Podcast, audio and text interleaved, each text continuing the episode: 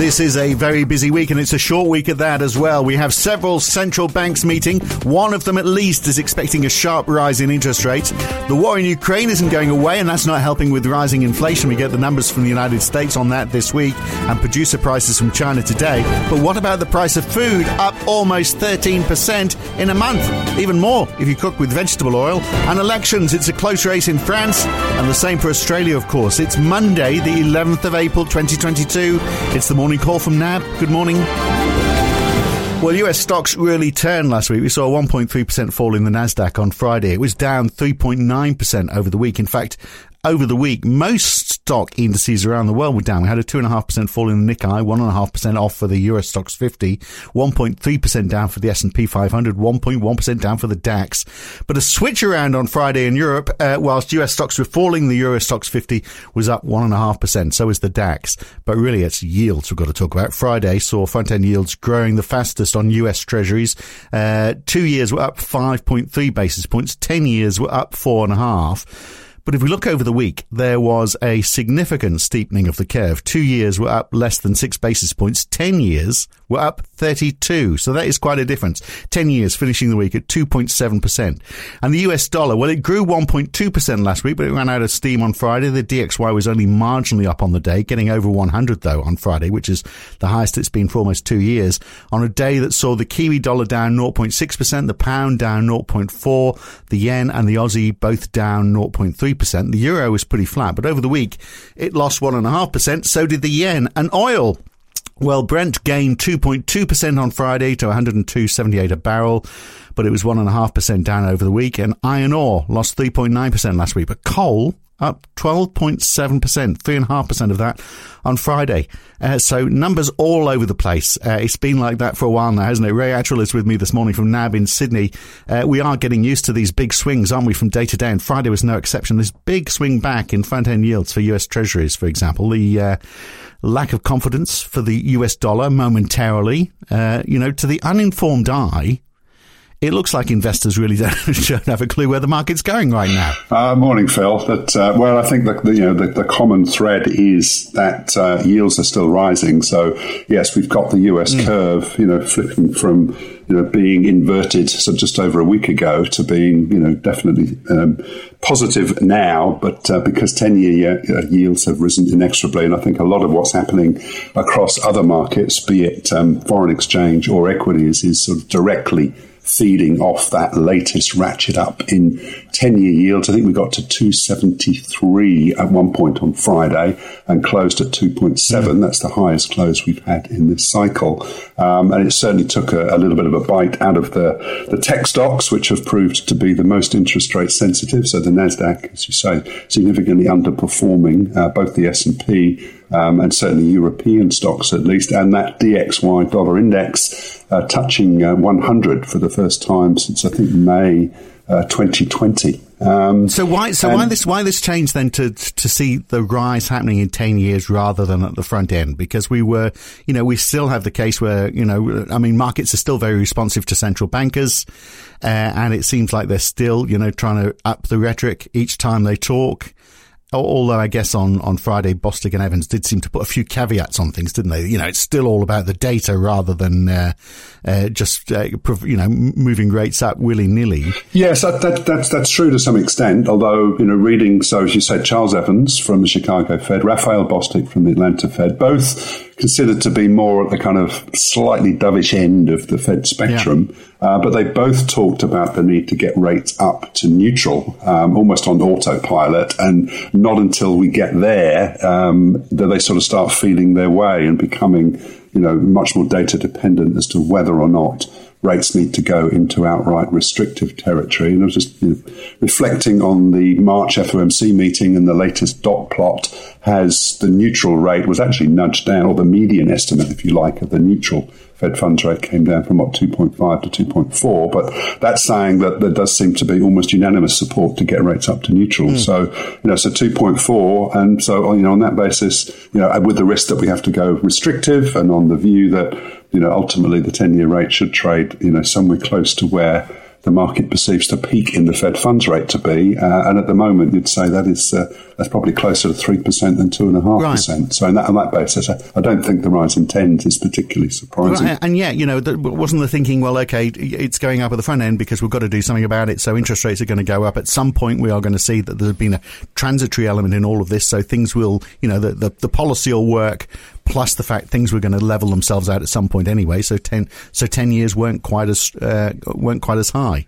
But we're not seeing that now. Mm-hmm. Well, certainly, we've, well, we have still got that expectation that you know the Fed will, you know, the Fed will carry on tightening until something breaks. Something breaks, being either the economy uh, or clear signs that the back of this uh, inflation surge has been uh, broken. Um, but you know, although we've seen the curve, you know, steepening, it, it, it's a bearish move across the whole curve, isn't it? So we have got front end yields rising. It's just you know the back end is rising a little bit more just at the moment. And those those figures for food prices on on Friday from the UN Food and Agricultural World Food Price Index. Uh, 12.6% month on month it was up, up to 159.3. It's up a third in one year. Vegetable oil uh, is up 55%. So the, these are staggering numbers, but hopefully all very short term. The question is, isn't it? I mean, if, um, you know, if, if we hadn't had a war, uh, would we, and, and perhaps if we hadn't seen more lockdowns in China, would things be starting to cool back down a bit, bit? You know, would we see some sort of transitory element in all of this?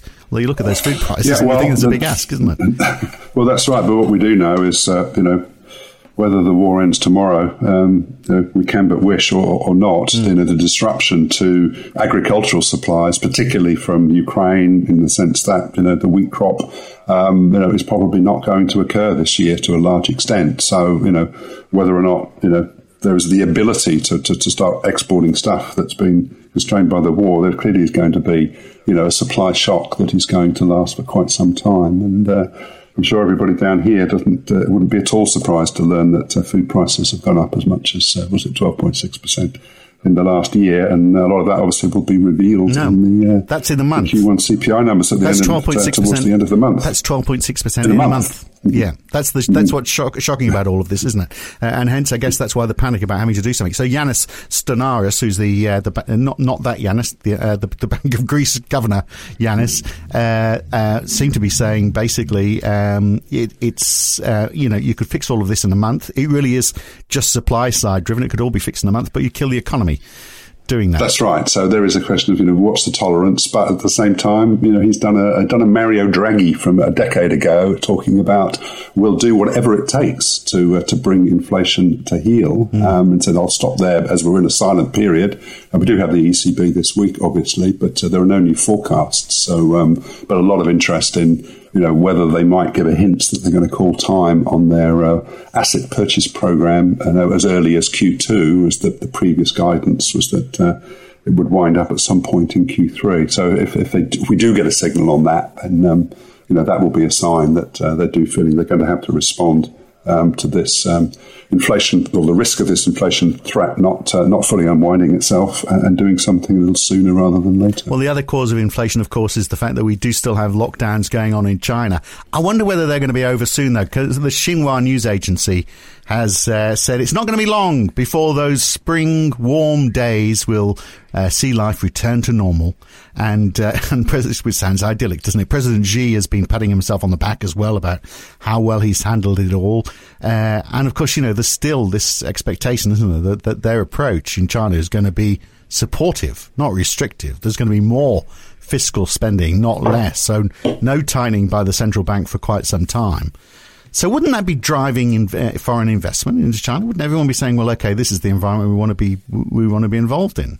Um, well, it's um, there's a lot to unpack as far as uh, foreign investment at- attitudes towards China. Certainly, the indications are that there has been a reversal of, uh, of capital flows into uh, China in the last couple of months. It's not clear to what extent Russia has had a hand in that, in terms of it's been one of the places where they have had access to uh, to, to, assets. That may just be, you know, the, the, Russian central bank, for example, withdrawing assets, or whether it is global investors, you know, because of. Yeah um, you know, China's tacit support for uh, for Russia in relation to Ukraine is, is causing a, a bit of a rethink on, on global investor attitudes. Um, certainly, we do think that uh, you know as we go through the year, uh, the very positive trade backdrop, you know, weak imports, strong exports, that is helping to support the currency, uh, may well go into reverse. The interest rate uh, differential will probably become even less attractive. In fact, we might see something uh, as early as this week on uh, on Chinese uh, policy rates. So, um, you know, we do think that uh,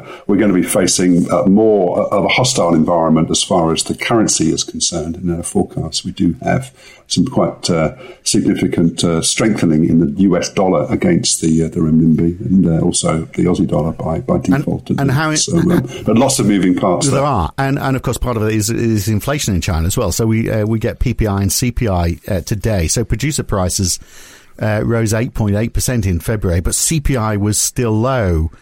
I'm not quite sure how they're managing that. Perhaps, perhaps it's because they are locking down, uh, and so CPI will start rising when people start shopping again. But how important are these numbers to us right now in this environment? Um, I mean, I think probably the, the, PPI numbers are more important in the global context because um, you know they, they, do give us an indication about uh, global inflation or disinflationary pressures. You know, China has historically been an exporter of both disinflation and uh, and and inflation. So they'll be of interest. But CPI still, you know, is expected to, to move on to a one point something from uh, from less than one. Remember that the PBOC has a, a, an implicit target of around three percent for CPI, and on which basis you'd say that inflation is no constraint at present to uh, to further easing of the uh, of the monetary reins, at least. And obviously, China's you know, CPI very dominated by food. So interesting to see, you know, given what you've just said about those monthly food prices, yeah. whether they show up in CPI, and, and that would portend an upside surprise today. So let's see. Yeah, and uh, yes, in the war, uh,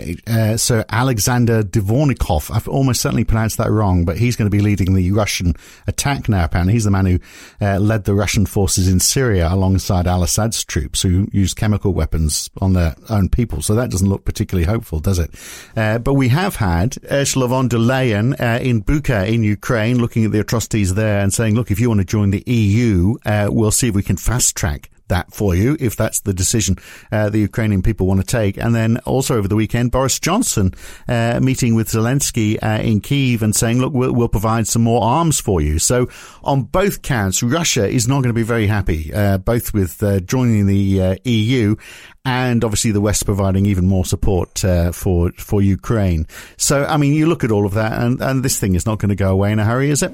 No, absolutely. But uh, yeah, certainly all those weekend developments don't inspire confidence that uh, we're moving towards you know potential um, ceasefire or, or, peace agreement. Far from it. In fact, it just uh, reinforces the fact that you know Ukraine is going to be put in a better position, particularly in uh, you know fighting Russian forces in the east of the country. So um, unfortunately, it probably means more you know, more horror stories uh, ahead and no realistic prospect of an early end to the fighting. So, um, you know, market implications at the moment do seem to be you know, relatively uh, muted, at least, don't they? There's a lot going on in things like the oil market that are almost, you know, with those uh, oil releases that we had uh, last week, and obviously the EU ban on uh, coal, which I think is the reason for that uh, jump up in coal prices mm. you mentioned in the intro at the, at the beginning of the. But all of this presumably just adds strength to the US dollar, doesn't it? Um, well, it's certainly keeping the euro um, depressed. Uh, we should probably mention that mm. uh, the euro is actually opened in the Wellington market. Uh, over half a percent higher, which uh, seems to reflect the uh, the first round of voting in the the French presidential elections on uh, on Sunday, where um, the market's taken the view that the what is it, twenty eight to twenty four percent for Macron versus his main rival Marine Le Pen, um, you know, strengthens the likelihood that uh, Macron will be re-elected president in the second round runoff elections on the twenty fourth of April. I've just seen an opinion poll um, that puts a one point gap between yeah. them. So it's by no means a, a shoo Well, 20%. I mean, you'd think that, wouldn't you? Because 20% of the, the vote in that first vote went to uh, Mélenchon, who's the, the left wing uh, candidate. He got 20%. So you'd be thinking, well, all of those would probably go over to Macron. But you never know, do you? Because people might not like Macron. They're far left. And strangely, you might say, well, let's go for the far right. Uh, and then we'll, you know, and then we'll decide when we get there. So uh, you know, you, you can never tell, can you, with these two stage elections how they're going to end up. Uh, so there's certainly uncertainty there. Of course, we've got our own elections coming up on May the 21st, as well as the as the Herald puts it, the, the kid from Camperdown versus the uh, the boy from Bronte. Uh, that could be close as well. Uh, look, um, we get uh, the UK monthly GDP today for February and industrial production as well. what else have we got coming up? It, it, we're getting into we got obviously it's it's mainly what's coming up later on in the week, isn't it? We've got the ECB this week, the RBNZ, the Bank of Canada, US CPI, corporate earnings. There's a lot to cram into what is a very short week. No, there is, and uh, I think out of those, you know, I think it's 20, either 25 or 50. Market very divided there, and market pricing reflecting that about the RBNZ. But just looking at the Bank of Canada, who meet on Thursday, mm. and they've actually got more than 50 basis points of tightening priced in. So that seems to be a shoo in. We had a pretty impressive bunch of uh, employment numbers out on Friday, so I think that does cement the case for uh, for 50 basis points at least. And uh, and I think and US CPI is pretty hard to look past that as the uh, the glamour stat, as I might like to say, in terms of the economic calendar. So so plenty to look forward to this yeah, week. Yeah, absolutely. Well, stay with us all through the week. We will guide you through it all. Good to talk again, Ray. Catch you soon. Well, do. Thanks, Phil. And that is Monday morning's morning call from NAB. I'm Phil Dobby. Back again tomorrow morning. Have a great day.